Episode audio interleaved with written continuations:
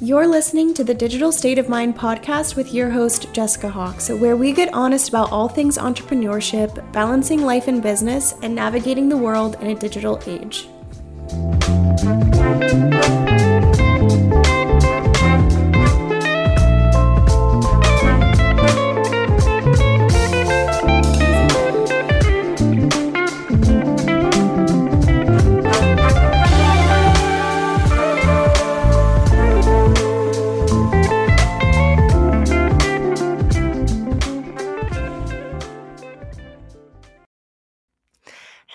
Hello, and welcome back to season three of Digital State of Mind. We are here today with my lawyer, Chandler J. We're going to be diving into all kinds of fun legal things. We'll we'll make uh, we'll make the legalities fun this time because I know some people it stresses them out a lot. So I think this is going to be a super helpful episode for business owners who are already established and also business owners who are new coming into the online space because it can be really terrifying to be starting a business and trying to figure out the legal side of things. So, uh, we're going to cover it today. Chandler, thank you for being here. I am going to have you just tell us about your story, introduce yourself, tell us how you got to where you are now. I feel like you have a unique perspective because you work a lot in the online space versus just working with in person clients. So, tell us how you got started. Absolutely. Thank you for having me. So, I got started in this space because, I mean, we're all on Instagram, right? Like, we're all on social media, we're looking at all this stuff. And when I, it's kind of twofold. Number one, when I was starting my legal career, I was like, I don't want to be in court all day 24 7 i don't want to have mm-hmm. to like mm-hmm. do this and do that and constantly bounce around i wanted to reverse engineer my life and it was at the same time that everything on social media and on instagram and online businesses were really popping off and so it gave me the opportunity because i saw a gap right in the in the legal field where it's like all right everyone thinks that laws apply obviously when it comes to brick and mortar businesses but everything legal still applies even if you're in the online space. So right. I saw this big gap and I chose to just help be that bridge and give people knowledge and access to resources to be able to, you know, help bridge that gap and make sure people are set up, they're mm-hmm. safe and they're protected in their business, all that good stuff. I love it. So when how long were you just practicing in person and then when did you switch to also working online? So I started from the jump. I started from the wow. jump directly online. Yeah. So it was, I started my firm pretty much right before the pandemic hit. Uh, so mm-hmm. I, I thankfully was kind of set up prior to everything hitting. Um, but it's mm-hmm. been cool mm-hmm. because then right when, you know, the pandemic hit, everyone went online. Even a lot of lawyers went online. And I think yeah. it's powerful because I've always had the perspective that the legal industry as a whole is changing. I right. hate going to appointments. Like I, I literally mm-hmm. detest having to drive to the doctors. Same thing I feel like people feel when it comes to lawyers. Like you don't want to drive 20 minutes to have to sit and wait another 20 minutes before they right. actually see you, you know? Mm-hmm. And so when you operate in the virtual space, you're able to be more timely with things, right? Like I am never late to a meeting. I will always mm-hmm. be on mm-hmm. time to meetings with clients and so I think it just is really a testament to how everything is changing as a whole because people, number one, want things to be more accessible. They want mm-hmm. things to be more convenient and easier. And so operating in an online space has really allowed me to help make that a possibility for people. Mm-hmm. And what do you notice are really like the biggest? Well, let me say this first. I know, like, specifically with accountants that work in the online space, there is this kind of like huge divide between accounting for online business owners versus accounting for maybe brick and mortar businesses. Do you feel like that is the same with law, that it's just a very different mindset working with business owners that are online versus in person? Mindset wise, I would say that people in the online space don't think that the laws apply necessarily to them the same way as mm. that when you're mm. starting a brick and mortar business, I think it's almost like a given. People are like, oh, I need to hire a lawyer. I don't know what's happening. I don't want to get in trouble. When you operate mm. from home or you operate virtually, you almost feel more untouchable. And you think that certain mm. things just aren't going to happen to you until they do and then you're in this position right. where it's like you're SOL and you're like, okay, just kidding. I actually do need help. I do need to get uh-huh. this stuff uh-huh. figured out. Yeah, yeah, somebody's just coming for all that you've got. uh-huh. Yeah. Yeah. So, as far as like kind of on the same lines as that, whenever you enter into the online space, what do you feel like is really unique about being a business owner in the online space when it comes to legalities that a lot of newer business owners who potentially have really never been exposed to the business world in general may not know about whenever they first start? I feel like people enter the online space and they don't understand how bad copying is, right? Like you can't mm. just copy people. Like that is like the number one thing. There's a difference between you know, getting inspiration from someone versus mm-hmm. directly copying them. And I see so much of people, like so many people just directly copying. And I don't necessarily think that people see as big of a problem with that until it happens to them. And then they're like, yeah. wait, don't copy me. Like, you know, even though maybe when they first entered the online space, they were doing the copying and now they're at this place where people look up to them, admire them. And it's like, now people start copying you and you're like, well, shit, mm-hmm. no, like, I don't want that.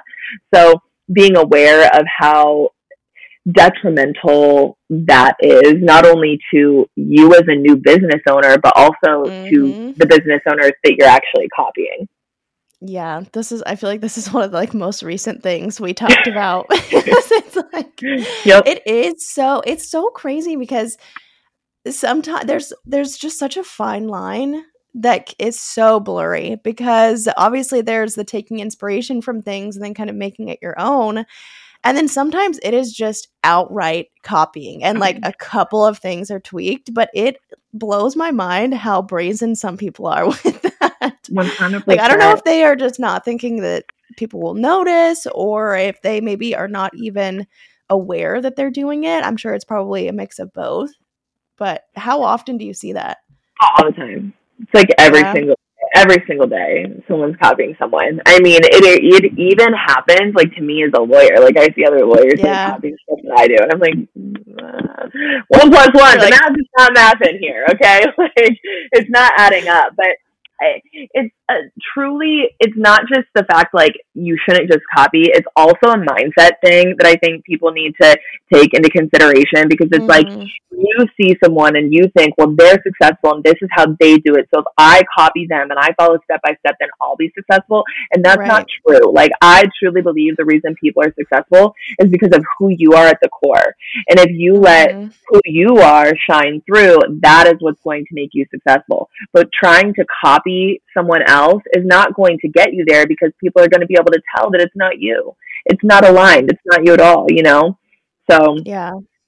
And it's also, I talk to this about with my students a lot. You will always be multiple steps behind someone else if that is what you're doing. Like, you will never be able to reach the full potential that you could have if you were creating for yourself versus looking at someone else to be your kind of beacon of light for exactly what you should do because it usually never works that way. No. You shoot yourself in the foot more often than not with doing that.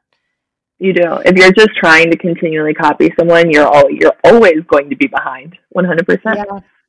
And with that, for any business owner, like especially as you start to grow and as you maybe have more of an audience or um, you're you're just obviously everyone's business is their baby and you value everything that you create. So, what are some of the things, I guess, can you kind of walk us through what is and isn't protected under your brand as far as copying goes? Because sometimes, uh, I mean, are there often situations where someone does it and there's just not anything that you can do? It depends. So, here's the thing your protections are only as good as you're willing to enforce them right? So I, I always mm-hmm. say that, and it, it's it's something that there's so much work that you want to do to be preventative, and there's a lot of work that we can do to be preventative because when it comes to everything legal, you want to be preventative rather than reactive. When it's in criminal law, the preventative part would be like don't break the law, right? but right. criminal defense lawyers don't come into play until the reactive part where it's like, okay, you did do something illegal, now we have to help you. My job is on the proactive side where I'm like, I want to keep you from having to deal with any of these things anyways, but there's only so much that we can do to like, we, we can give you this protective bubble, but people can still poke. And if mm-hmm. they poke, then what are we going to do about it, right? So when it comes to protecting, obviously you want to lay everything out in your contracts. You want to protect your intellectual property. You want to protect, uh, you know, anything that's in your programs. You want to protect your processes, stuff like that. Um, and then when it comes to trademarking, you want to protect your brand name and all the brand identifiers that you have under that. When it comes mm-hmm. to copyright, those are things that you want to protect. You can, it, copyright is for literary works of art, right? So if you write a song or you have a specific design or something like that, those things right. can be copyrighted.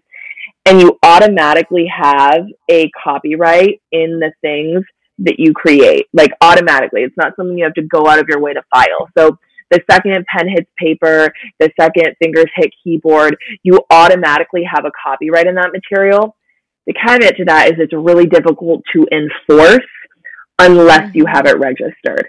So if you have a registered copyright, then there's a lot that you can do and you can sue and you can get damages. But if you don't have a registered copyright, you know, then pretty much the best you can do is send a cease and desist and tell them to stop um, and then hope that they mm-hmm. comply. If they don't, you know, then it depends on how far are you willing to enforce it. So that's right. what it comes down to and that's i guess similar with contracts as well you know it's there's a lot of situations especially working in the online space where people may do things and back out of things that they wouldn't necessarily in person. And uh, does it often end up being a situation where the contract is there to kind of again be proactive with it. But if someone was to go outside of the terms of that contract it's dependent on if you are willing to kind of spend the money that it would take to pursue it. Correct and to enforce it. It comes down yeah. to enforcement of it you know? And that's where a lot of people get caught up because it's like well you know it, there's two sides to this. When it comes to say say you're in a contract with someone and they back out and they still have say six months left on their contract and they're supposed to be paying you however much money a month for a remainder mm-hmm. of six months and say it's a thousand dollars a month for six more months and you're like, I don't really want to lose out on that, right? But then again, it, it's not necessarily worth the money right? Because it's mm-hmm. like, okay, if I, I this same energy that I could take, I could go find a new client that's going to pay me double that. So maybe it's not worth the energy or the time, but for a lot of people, it's about the principle. That's what I right. find with a lot of my clients. Right. It's about principle. It's not about the money at all. It's about principle, right? Mm-hmm. Because so many of the people I work with are like, when it comes to if someone's defaulting on a payment or something, it's like I they've already tried to work with them. They've given them an extended payment right. plan, and it's like the more you bend over backwards for people, the more they want to fuck you over, and then it becomes and then so, mad. yes, yes, that's when it's like it is about principle. And so at that point, it's like, all right, your contract's good, but you have to be willing to enforce it. So are you either A, going to file a suit, and that depends on the monetary amount, right? You could file in small claims mm-hmm. or you could file, you know, normally whatever. Or another thing, which a lot of clients tend to do, is take them to collections. Send them to collections you know? And so it's once once they're in collections and the collections people start to take over and handle it and talk to them and do that reaching out and that that enforcement side of it and people's credit take it takes a hit. Mm-hmm. so if you're defaulting on a payment and credit credit's good not only are you now in collections not only is your credit taking a hit but they will if they can't collect on that they will sue like the collections agencies will yeah. sue for you. So i mean it's yeah comes down to enforcing it. process and mm-hmm. with with kind of talking about that and going back to like copyrighting and trademarking and all of that can you specifically talk a little bit more about trademarks? Like what what that process looks like when that process is appropriate and what i guess when you should choose to trademark something like when that comes in your business? Yep. So the two sides. Number one, I'm going to be biased. I'm going to say right away. Number two, I'm going to give the most lawyer answer ever and say it depends uh, because yeah. it does. And that depends on number one, how tied to you are the name, Like how, how tied to you mm. are that name? Is it something that you don't want to have to rebrand? There's two sides to this too, because when you're starting a brand, it's not just I want ownership over the brand. It's you need to make sure you can even use this in the first place. So the question yeah. I always like to ask people, right? It's it's twofold. Number one, when you're when you're building a house, are you going to lay the foundation first, or are you going to paint the walls? Yeah. You're going to lay the foundation. You have to. And you don't necessarily want to. You want to paint the walls. I get it. It's fun. But if you don't lay that foundation, there will be no walls to paint. So when it comes to, you know, moving into that house, are you going to just move in or are you going to make sure no one lives there first? You got to make sure no one lives there first before you move in. Otherwise, you're trying to move in and someone's going to defend their property because they're like, wait, hold on, no, no, no, this isn't your house, this is my house. And that's mm-hmm. how, you know, it, when it, it comes to trademarking, that's what applies. You have to make sure that a name is even clear and good to move forward with before you start using a brand name because you don't know if that's even permissible. You could be infringing on someone else's trademark and not even know it. And unfortunately, intent doesn't matter. Whether you intend to do it or you don't intend to do it, all that matters is did you do it? And if you did, right. then you can get sued in federal court. Obviously, mm. no one wants that. So there's that side of it. Number one, making sure it's clear that you can actually move forward with it. The second part of that is if it's important to you, then you absolutely want to get rights to that name because you want to protect no one else from coming in and trademarking it. And it's mm-hmm. a matter of, you know, sometimes people are like, well, trademarks aren't a one and done thing. A lot of times you have more than one thing you need to trademark. So it really comes down to prioritizing which comes first. And mm-hmm for most people, that's the overarching brand name because an overarching brand name is a lot more difficult to change than, say, the name of a course. Right? right? Like for the most part, you can change the name of a course, you can switch out the name, but it's harder to change like an overall brand name or a product line or something like that. Those are really difficult things to change. And people invest a lot of money to bring those things to life. So if you're investing mm-hmm. all this money to bring to life, why are you not protecting it? You're bringing something to life that you may not even own. And so it becomes really dangerous when, you know, business owners walk that line and they're not securing rights to things because it's like, number one, you don't even know if you own it. But number two, you got to make sure that you're not infringing on someone else's brand. The other piece of that is not only how much, you know, how tied to you are the name, how much does the name matter to you, but also where are you at in the process? Because you can secure rights to a name, you can get an application filed for a trademark before you even bring something to life, which I think a lot of people mm. don't know about, but it's really mm. powerful. Um, you know, as I mentioned earlier, we were talking, I'm having, I have a brand that's coming to life in June. I have trademarks filed for all of that and it hasn't even launched yet, uh, but it mm. is coming and it's coming soon. So it's a way to secure rights to a name and make sure that you're going to have priority to that. Uh, the process is just a little bit different, but it doesn't vary mm-hmm. too much. You just have to submit proof down the road that, hey, I am in fact using this brand name and I did bring this to life, and these are the different ways that I'm using it. So, for example, if someone someone's business was to just be named their name, what would mm-hmm. that look like? Filing a trademark. Um, so you can do it even on just your name. Yes, you can even do it on just your name. Yeah, especially that's really powerful for personal brands. You know, mm. um, it's when you have a personal brand, it's so close to you that it is important to secure those. It, those are things, though, that getting into the law a little bit more on that. There's a few caveats to that, and there's a few things that would be different that you would have to deal with when trademarking your name. Um, but it's still important. You can't. The, mm-hmm. the downside of that is if someone else has the same name as you, you can't prevent them from having the same name as you. Right. right? but like, yeah, you have to change it.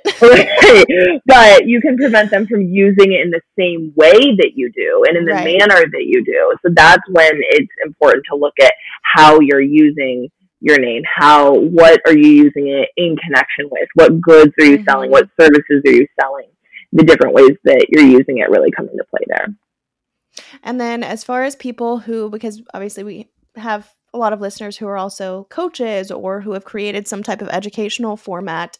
Is the process very similar for trademarking something like a course name? And is that also a situation where you can trademark it before? Or is there any anything is is there anything you have to have in place before you move forward with trademarking a like a course name, for example?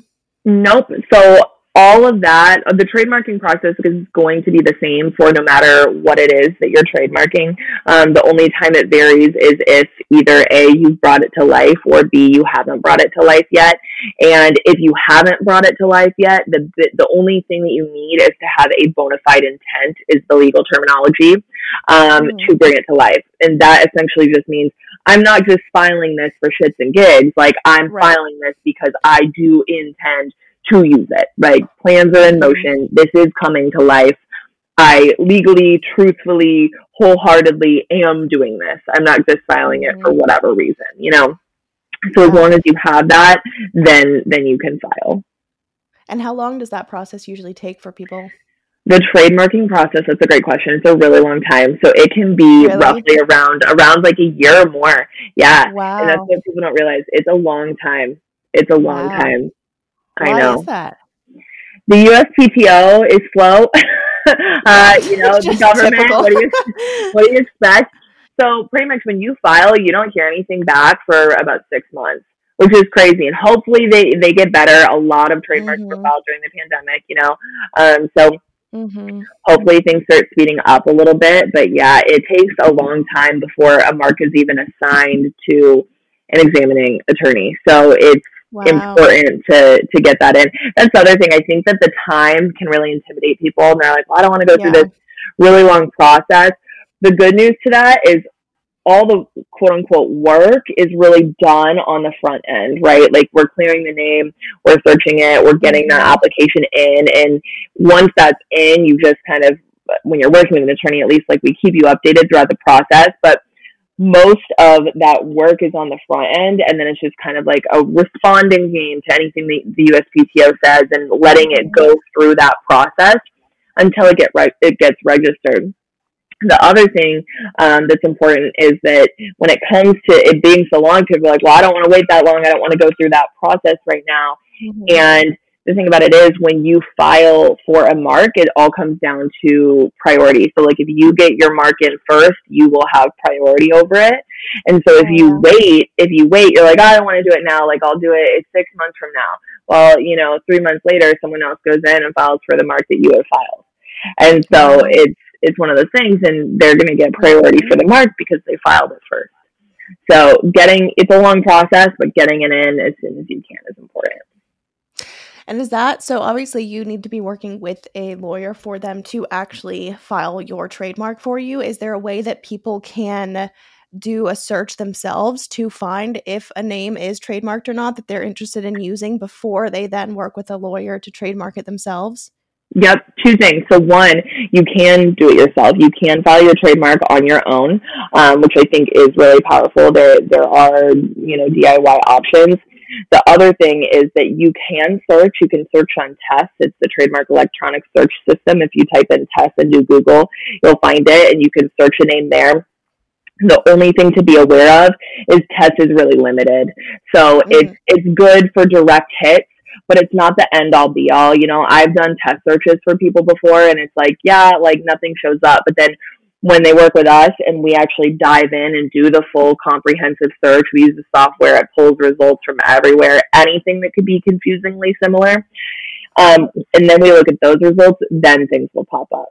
So when it comes mm-hmm. to TESS, if, if you type in Starbucks, just normal Starbucks, all of Starbucks' different trademarks will pop up. If you type in Starbucks with two S's, nothing will pop up. Well, mm-hmm. just because you add an extra S onto that doesn't mean that they're going to allow that trademark to go through. Why? Because it's right. too, quote unquote, confusingly similar. So mm-hmm. just because the mark isn't identical doesn't mean that the USPTO will allow that to go through and get registered. Right. The whole goal is to really protect your brand name. So they don't want anyone coming in and, you know, securing rights to a brand name that's too confusingly similar. Say a company tried to file for Pepsi with two eyes or something like that, and they tried to sell pop. Right. you're not to let that go through, right? So those are things to be aware of too. Right, that makes sense. So, okay, so for anyone who is uh, not even necessarily a new business owner, but just a business owner in general, is there anything that is seen as a necessity for them or that isn't seen as a necessity for them that actually needs to be? And then on the flip side of that, I also wanted to know your thoughts on anything that is seen as a necessity that doesn't actually need to be, especially okay. in the beginning phases of get every, getting everything set up. So, two sides to that number one, I think a lot of people think that off the bat, oh, I need an LLC and that's the end all be all. So mm-hmm. I want, let me explain what an LLC is and what the purpose of it is because it is important, but it's not like, oh my God, this is the end all be all. And I feel like LLCs are the thing that right. tri- trips people up so much. I'm like, oh my yeah. goodness, like it is, it's important, but it's like not that huge of a deal, right? So yeah. what it does is when you have an LLC, it separates you from your business. It protects you personally and it separates your business assets from your personal assets. What this means is if someone sues you, it creates this shield between you and your business. And so when mm-hmm. someone's trying to quote unquote, the legal terminology is to pierce the corporate veil and they're trying to come in and collect on a judgment because you got sued and they won, and they're trying to collect on it, having an LLC means you can't touch the personal assets. So it protects your home, it protects your car, it protects all of your personal assets, but not your business ones. Okay. So that's what the LLC does. It creates this little bubble around you to protect your personal assets. Mm-hmm. What it does not do is mean that you own the business name or the brand name. Like that is something that people are like, well, I have an LLC, so like I own this right. name and you can't use it. And that is so false. So mm-hmm. LCs are important, but it's not like the end all, the end all be all. And I think a lot of people like that's that's the main thing that they think they need. Which again, it's important, but be aware of the purpose of it. The other thing it does is then you can, you know, you open up a business bank account, you get an EIN, and you start operating like a business. So of course it's right. good, but again, it's just it's like the bottom level that you just need to get and you're good. Um, and then we get to contracts, right? A lot of people think they don't need contracts. You need contracts. People are like, "Oh, I do, I do soul contracts." I, I will tell you what, a soul contract will not protect you. It won't I've never heard thing. that in my life. Yeah. what is the is what no, is that was the contract? Thing. Someone, someone. Oh, don't get me started. Okay, someone made this whole thing on Instagram, and you know I had to like go all my stories about it. it you were just intense. type yes. away. Yes, I'm like what a soul contract. I like. I, I understand. Here's the thing. You don't want to work with people who don't want to work with you. So that's fine. If you want to let someone out of a contract, let someone out of a contract. But at least have it there to protect you because the, here's I'm gonna get heated. I'm getting heated over here. Just start screaming. contracts not only protect you as a business, they protect the people that you work with.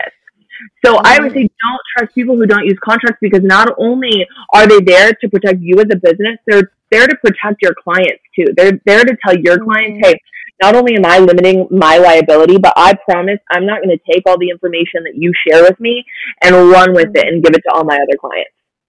Right. So it's it's really there to protect both parties, um, and so it's not just when it comes to being a business owner. It's not just about you. It's not just about protecting you. It's also about making sure your clients feel comfortable and your clients are protected. And then we get to trademarks. And I think trademarks, maybe I'm biased, but trademarks are so important, especially because I'm just mm-hmm. so deep into it all day, every day. And copycats are literally everywhere.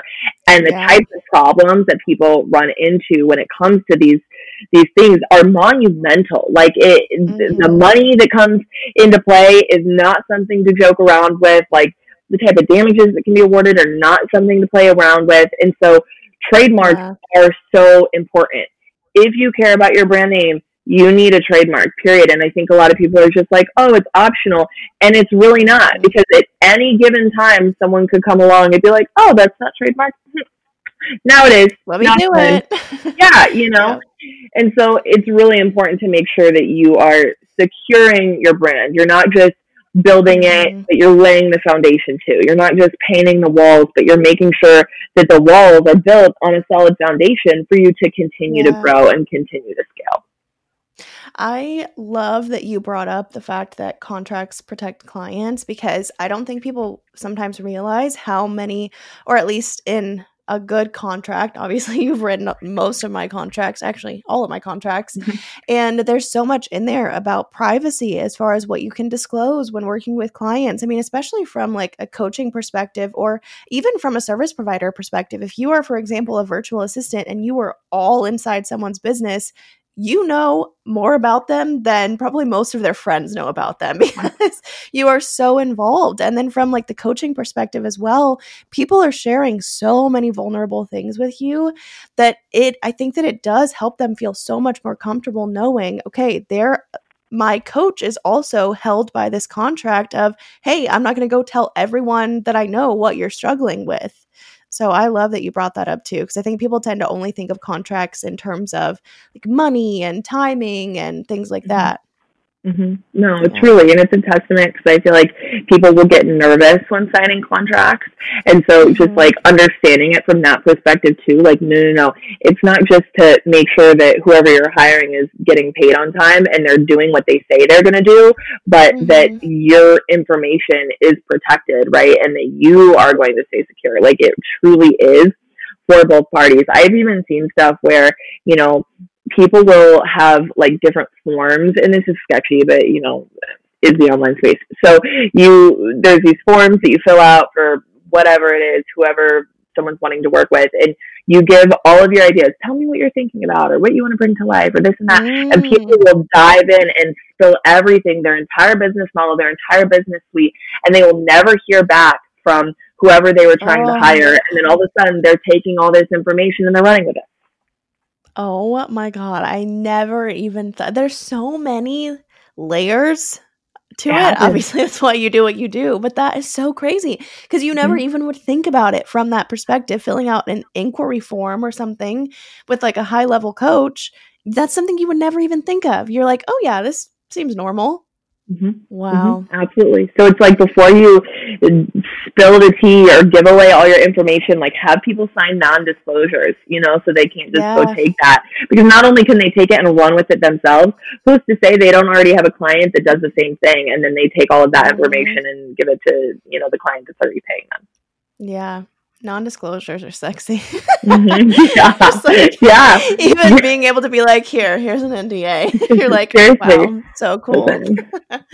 All the time. So, so I have a question for you about um, location. So mm-hmm. I think that this one is kind of one that a big thing that comes into play with online businesses because what types of situations are a situation where an online business owner would need a lawyer that's in their state if there is one. I'm pretty sure there are a lot of situations like that, right? Yeah, yeah. So it's going to come down to when you're litigating or when it's specifically within that state. Like when it's transactional, things of that sort in that state, you're selling a car, you're selling a home.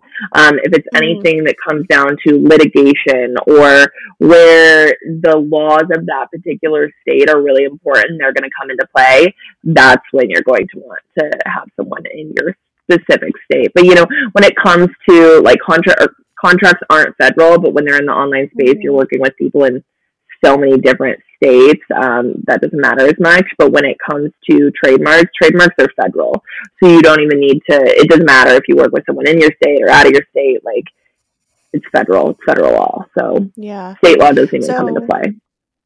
So, for example, if you were to help someone get a trademark and someone mm-hmm. is violating that trademark, you, would you be able to then take care of all of the kind of pushback that needs to come with that, or would could it eventually be something that is in court where that person would then need to transition over to a local lawyer? It depends. Um, so enforcement in regards to cease and desist and things like that can handle. In regards to federal court, again, can handle those things. Uh, mm-hmm. But it's just going to come down to number one, are you actually suing? But number 2 mm-hmm. even though, so for instance, I don't do a lot. Of, I don't do litigation work. I do like everything pre-litigation. So there's different right. types of attorneys. So it's not just oh, can you do this? The answer is yes, I can the answer is would I or do I? Probably not, um, mm-hmm. because I don't want to do litigation. I find that to be excessively stressful. Yeah, so, you know, I don't I don't even know how lawyers do it. Like I can just see I, imagine like the first time you get on like a discovery call too as like a service provider and you're just like sweating and red face. Like how do people do this cross examining in court and stuff? It's so crazy to me. I know. It's you know, so there's even law is so nuanced, right? Not only from the types of law, but even within a certain type of law, what yeah. people do within that specific type of law because there's mm-hmm. you know mm-hmm. the prosecution of trademarks which is like what i focus on right we get you your mm-hmm. trademark and then there's things between the trademark trial and appeal board so doing different hearings or things that's a form in essence of litigation but it's in front of the tra- trademark trial and appeal board and that's with the uspto for matters mm. that stay specifically in front of them. And then it gets to, okay, what if something's in federal court because there's infringement or this or that? So there's so mm-hmm. many layers, even within a certain set of law, that, yeah, yeah. there's a lot that goes into it. There really is. I'm how what was law school like for you? Like what what how old were you when you started? I started when did I graduate? I started law school when I was 21, I believe. Mm, I started when I was 21. Um, so I it, law school generally takes three years. I did it in two and a half. So I, mm. I just went right through because I wanted to graduate early. So I didn't take summers off or anything like that. I was just taking multiple classes and stacking them, um, so I could kind of get through that earlier. And yeah, so I got through it in two and a half years, and it was law school is something that I. Everyone looks at law school as something like, oh my God, this is like the hardest thing you're ever going to do in your life. Mm-hmm. And I'm not saying it wasn't hard, but it's not the type of hard that people think it is. It's it's not hard because of the material. It's hard because of the time commitment and the determination. Right. That's what makes it hard, right? Because you're busy and you have a lot to do and you're stressed. Yeah. And they intentionally do that because they rewire your brain. That's the point of law school. They mm-hmm. rewire your brain to think a certain way, to operate a certain way, to write a certain way. And so that process itself is tiring, but the material itself mm-hmm. isn't like, oh my God, this is impossible to learn. It's not. You can do right. it. Absolutely. So, and, but do you, I don't know why I thought it was so much longer than that, but that's, do you have to go, do you have to have qualifications before you go into law school? Is that right? Yeah, yeah. So number one, obviously, you have to have a high school degree, and then you have to have four years at a university. Okay, so it mm-hmm. ends up being like roughly seven yeah. years before yeah. you're fully. Wow, that's so much school. I know. Like my my college dropout head, I'm like Jesus. it's it's so intimidating, and then like you get through it, and you're like, oh wow, yeah, I got yeah. through that, and I did it. If I could go back if and if there's any lawyers listening to this, or any not lawyers, if there's any like people who are thinking about going Inspiring to law school, you want to go to law school, yeah, I would say don't. That's my best piece of advice. Don't. Um, yeah, knowing what I know now, here's here's the thing. I think law school was good for me as a human because it taught me that I can do quite literally anything I put my mind to. And I don't mm-hmm. think if I wouldn't have gone through that, I wouldn't have had that belief in myself. That's what law school mm-hmm. did for me. Law school gives you obviously credibility, right? Like you're mm-hmm. automatically an authority. You automatically have credibility, but knowing what I know now, if I was like, I'm going to go and I'm going to start my own business, I'm going to do this and I'm going to do that, I wouldn't have gone the law school route. The only way I would say it's a good idea to go to law school is if you are getting a full or almost full ride, or you're one of those people where you're mm-hmm. like, this is my ultimate dream and I will never be anything else and I have to do this, then yeah. please pursue your passion. But I see so many people like, oh yeah, I'm like go to law school or my t-. and I'm like, no, no, no, don't. Like if you're like the least bit on the on the fence about it or you don't know, don't do it. Don't do it at all. And every lawyer I talk to says the same exact thing. So, mm. and what? Because yeah. what is it usually like? What is the median cost for law school? Expensive, like it was like forty k a year, and then you you know wow. if you're taking out loans, you're doing living on top of it, and it depends on what school you're going to. Mine, right. transparency, it was like forty k a year, yeah, and then with living, you know, I mean, you get hundreds of thousand dollars out in loans, so yeah. it's it's no joke. And then you're just in a shit ton of debt unless you mm-hmm. are getting a full ride. And then another thing for transparency purposes, people are like, oh, I'm going to go to law school and then I'm going to get a job at a firm. And the reason I was like, absolutely not, I'm not taking a job at a firm is because my first firm offer was $60,000. Wow. 60000 You're like, it's not even, it's not even worth it. I could go do that with my college degree. And you're telling me right. I just paid hundreds of thousand dollars to go to law school with all this training and like yeah. I'm smart and I'm getting like it's not even livable. That's not even livable. And That's so it's like crazy. Yeah. It's like similar to nursing too. I mean, it's, you know, uh, nursing is nowhere near as extensive in my opinion as of schooling as law school probably is, but uh, at the, I was like I ended up looking at like the median or like the starting rate for a lot of nurses and it was around that like 65 70k and i was just like what is the point? Like it's crazy. You can make six figures starting a business online immediately. Your first exactly. year you can do that. Exactly. It's crazy. Exactly. Exactly. And it, but you, you have to, and some people you know the other thing some people don't want to be business owners. Some people are like i'm not built for yeah, it. Yeah. i want to work and that's you know if that's mm-hmm. you that's mm-hmm. fine but i'm someone who's like honestly, number one, hard for me to work for other people. Like I'm totally cool working for myself. Number two, I like I cannot I can't only make sixty K a year. There's no way. Right. Right. What are like the what are like the top earning lawyers in like the field that don't maybe have a business online or ha- don't have their own firm? Like, what does that look like? What is the range um, for their salary? So, like intellectual property lawyers make pretty much the most out of anyone um, when they're working at a corporate job. So if you're working corporate, IP is just like a high level. And so, you know, you're going to make probably six figures. Uh, mm-hmm. Unless your partner, you're probably not going to make over, you know, like 200k six figures like you're not going to mm-hmm. cross depths like that unless you're a partner if you own a firm or you're a partner in a firm that's where you're going to start making more money and making the most money because you obviously own it um, the mm-hmm. other people who do really well in law are personal injury lawyers personal you know mm-hmm. criminal offense personal injury that, yeah, yeah. Uh, but again owning owning your firm because the yeah. the I, my job offer was at a personal injury firm. and They were offering me 60k, and like I get it. You know, you're a brand new lawyer. Like yeah. they have to. I I get it, but at the same time, you know, when you're being told you're going to work 12 hours a day, but you know, after yeah. five years, we'll give you like a paid for one week vacation but you're oh and wow, and thanks. right and other benefit you get a gym membership yay we pay for your gym i'm like oh my god you know and so they're saying that and i'm just like yeah no not for me that's wild are there yeah. any lawyers making over seven figures yeah there definitely are especially yeah. if you own your firm right mm-hmm. that's where that's where it is if, if you're just a lawyer mm-hmm. working for someone or in corporate no no mm-hmm. So what would you be what would if you could go back and you wouldn't have gone to law school, what do you think? Like what do you see yourself doing? So I think I'm more creative, right? So actually what's interesting too, this is fun. So when I was in law school, I actually was like, God, this is like killing my brain, right? Like I need something yeah. fun. I was taking, I paid and took for photography classes when I was in really? law school. Mm-hmm. Yeah, I was really into photography. So I think that's fun.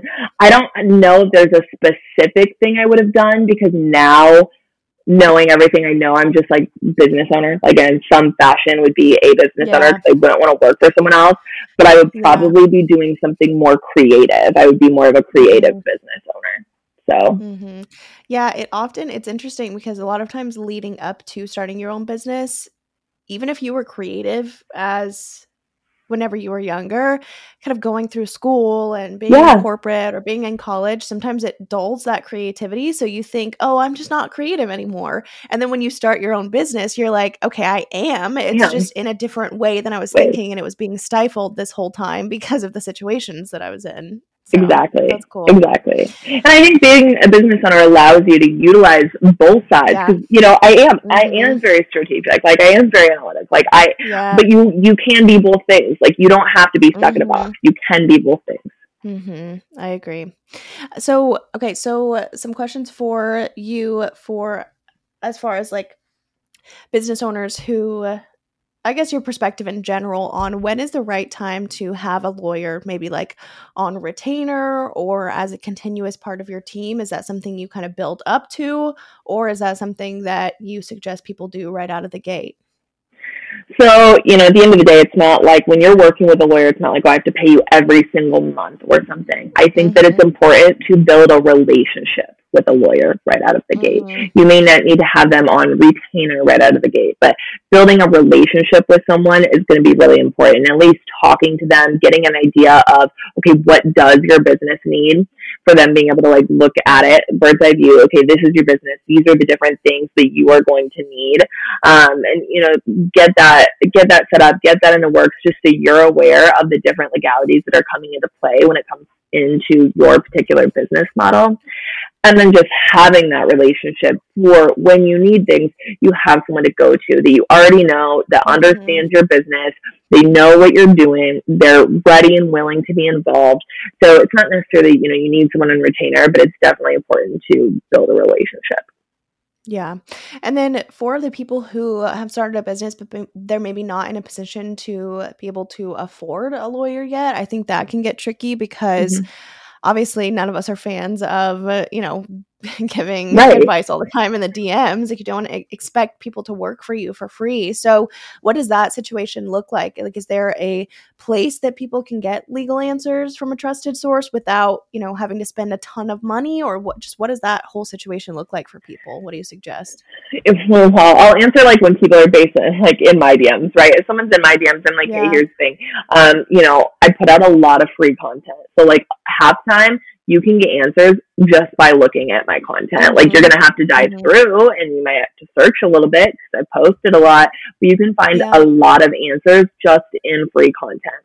If it goes beyond that, there's also other resources available, right? I've tried to create a resource for every single service that I offer. Mm-hmm. So if mm-hmm. someone doesn't want to hire a lawyer, hire me one on one, they still have an alternative that they can learn how to do it themselves and have it be done right. Like with everything that I've done or created, I've literally just taken a USB plug from my brain and mm-hmm. put it into whatever it is so then they can take that material and understand what they need, why they need it, and how to do it. Whether that's, you know, an LLC course or contract templates or a trademark course, people now have resources to do those things, even if they're not ready to hire me or another lawyer one on one. Mm-hmm. Yeah, I love that. I think it's very similar to not not exactly similar, but the concept is similar to my business where there are some people who can't afford to immediately jump into, mm-hmm. you know, a higher cost course to teach them everything. But usually, even if you are a completely new business owner, you either have one of two things. You have your time or you have your money. So you have exactly. to choose which one of those you want to give up if you want to pay to kind of get you from A to B faster or if you want to spend the time to do it on your own. But I think a lot of people just get in that mode of, well, I can't afford it right now, therefore I have no option when that really isn't the case, especially when there are now people like you. This may not have been an option before. You know, you could Google things, but it's like, okay, how reliable is this resource? But when there's someone like you who is actually a lawyer who is giving this information out, you know that it's coming from a trusted source. It's just a matter of you taking the initiative to find the information that you're looking for, like you said. Absolutely.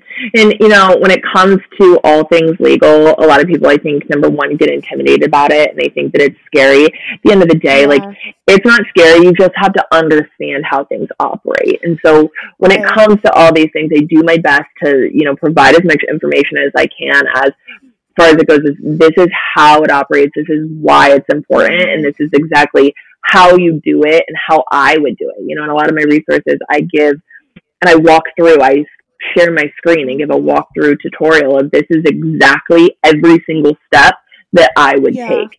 And then provide them with tools of now this is how I would think about it and why I would mm-hmm. think about mm-hmm. it this way. You know, here's how you should think about it, things like that. Yeah. I think that also a lot of people have a misconception that because they're new, it's so much scarier. And while that can be true in some ways, you never really reach a point in your business where you're like, okay, I understand the legalities, I understand the finances, I understand investing, I know all of it. You really don't. It's there's just so much to know. And I think there's so much value in just well for one thing understanding that you probably will not deeply understand every facet of that but it's a matter of just making sure that you are taking the steps to be proactive with it and do as much as possible to protect yourself but then also realizing that so much of it comes just with experience there are so mm-hmm. many things in my businesses business especially with like finances mm-hmm. that i was i just had to be like okay I'm just going to have to figure this out, you know, when that yeah. time comes because sometimes there's no way to perfectly have all of that laid out and figured out in the beginning because your business evolves and grows so much in the online space. So there's never, I think people think that experienced business owners have it all figured out. They do not at all. It's all a constant process. 100% even with contracts like i just changed my contracts yeah. right because it's like you continue to grow and evolve and it, it, depends on you figure out what you like and what you don't like and the more you know mm-hmm. about that and the more you know about your processes and how things work then you're able to fine tune things even more yeah. so you know it, it is it's a, it, it comes from growth it comes from experience and it just you have to go through the process there's no way around it mm-hmm. i agree so, last question I have for you, and then we'll wrap things up. Um, but I'm curious to know your thoughts on if there's any or what some of the like biggest legal traps or um, I guess misconceptions that new business owners fall into, and then kind of same question with experienced business owners if they're different, if they're the same.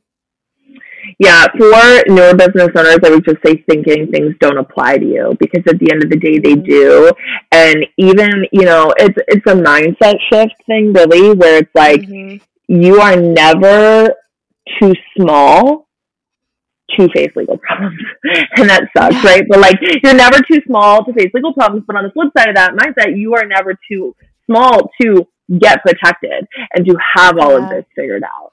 Um, and then for bigger business owners, I think that people think, you know, we kind of just touched on it, but it's like, okay, well, I got my legal stuff figured out like five years yeah. ago and now I'm good. Well, you grow and you evolve, so does your business. Mm-hmm. Legalities have to follow you, right? Like your yeah. the your legal protections have to grow and evolve with you.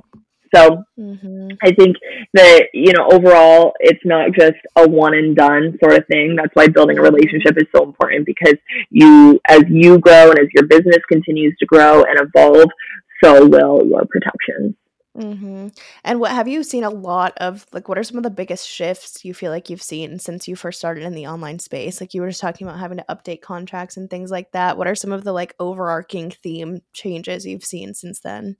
Intellectual property, all things IP, because in this in this online space, it is so like it's like cutthroat and it's competitive and because people operate in the online space it's not like oh you're just like quickly driving by a brick and mortar business it's like yeah. people will stalk you and they'll stalk your website and they'll stalk all your instagram photos and they'll stalk all of these things and become obsessed with you and then they'll like replicate everything that you do right yeah. so even yeah. some of it's subconscious too. I feel like people are subconsciously taking inspiration from other places, but all all things intellectual property because it's people mm. always copy people, especially in the online space. So making sure that you're protected on that end is just tremendous.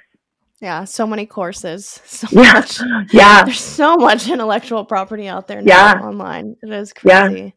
I mean, there's so fake accounts. There's this oh freaking God. fake account of me. It has like two thousand followers, and I'm like, this. It's just crazy. It's crazy what you can do in the online space. You can just replicate someone in in their entirety overnight. Eh, overnight. It's wild. Overnight. Yeah, it's scary. It's scary. It's scary. It's crazy the way it well, happens. So, do you want to talk a little bit about the services that you offer for any business owner who has listened to this and they're like, okay, I got some stuff to do? Do you want to talk about what offers you have? Yes, absolutely. So we help people secure their intellectual property and their trademarks and get all of their contracts set up right. Um, whether you are looking to work with someone one on one, you know, hire, hire a lawyer and we kind of do it all for you, or take a more DIY approach, there are resources available for that. One thing that I that I just came out with because people ask about it all the time. We were talking about LLCs. It's you know yeah. I came out with a course called LLC and one two three, and it literally walks you through exactly what to do. I am like mm. I do not want to do anyone's LLC. You can absolutely do it on your own. Like it is mm-hmm. one of those things that I'm just like I it's do it yourself. I would rather you invest yeah. in other things, right? So do the LLC yourself for sure, and then also I have numerous contract templates and yeah. available tons. And I'll, well, I'll say it here. We haven't even formally announced this yet because we're doing a lot of background work. I know I'm super excited, but all of the different bundles because I have a shit ton of different like scale successful bundles. We're going to be mm-hmm. combining all of them into one. Nice. So yes, yes. So anyone who has access to the bundle already or will have access in the future will gain access to literally every single contract template I've ever created. So oh it's gonna be massive. awesome. I know it's huge. And then as well as um, asset protection program. So APP, which is the signature trademark course. It's my child. It's my baby. It's like I put everything into that course I'm obsessed with it. Mm-hmm. So I, that's been huge because I still get messages where people are like, "Yeah, I went on and I filed another one of my trademarks and I did this and I did that." I'm just like a proud That's mom. So cute. I, I love it. It's great. It's fun to see. So whether someone's ready to, you know, work with a lawyer one on one because we just launched two subscription services. So for people mm-hmm. who are mm-hmm. like, I have a bunch of different trademarks, you know, I need registered. I want, you know, one flat monthly fee yeah. and I want you to secure a bunch of them. We've started working with people in that manner and that's been really powerful. So Perfect. whether it's, you know, one on one or or a DIY mm-hmm. approach, there are resources available. Awesome. And what's your um where can people find you? What's your handle on everything? Mm-hmm my Instagram handle is at lawyer Chandler J. It is the same on TikTok, although I'm I'm trying to get on the TikTok trend. Okay, Gary V, I get it. Like I need to post four a day. He says. Yeah, but... I, was ju- I just saw that on my feed. yeah, I'm like I'm behind. I'll post one every four weeks, but yeah. So definitely on Instagram though. I'm very active there. Lawyer Chandler yeah. Love it. Well, go check Chandler out. She has a lot. You also have a lot of like spicy hot takes on your Instagram, which I am always there for. I always love that. So yeah, it's a fun time being over there. Um, like I said, I've worked with Chandler. She's my lawyer lawyer as well, and I love her. So if you need any help, go check her out. We'll also have all of her information in the show notes of where you can find her. And thank you so much for being here, Chandler. Thank you for having me. It was great talking with you. Of course. All right. I'll talk to everyone on the next episode. Bye. Thank you for listening to the Digital State of Mind podcast. I am your host, Jessica Hawks, and I am so happy to have you here. Follow along with us on Instagram at The Digital State of Mind so that we can stay connected with you and get your feedback on what you want to hear on the show. I know everyone says this, but we're serious, okay? Talk to you next time.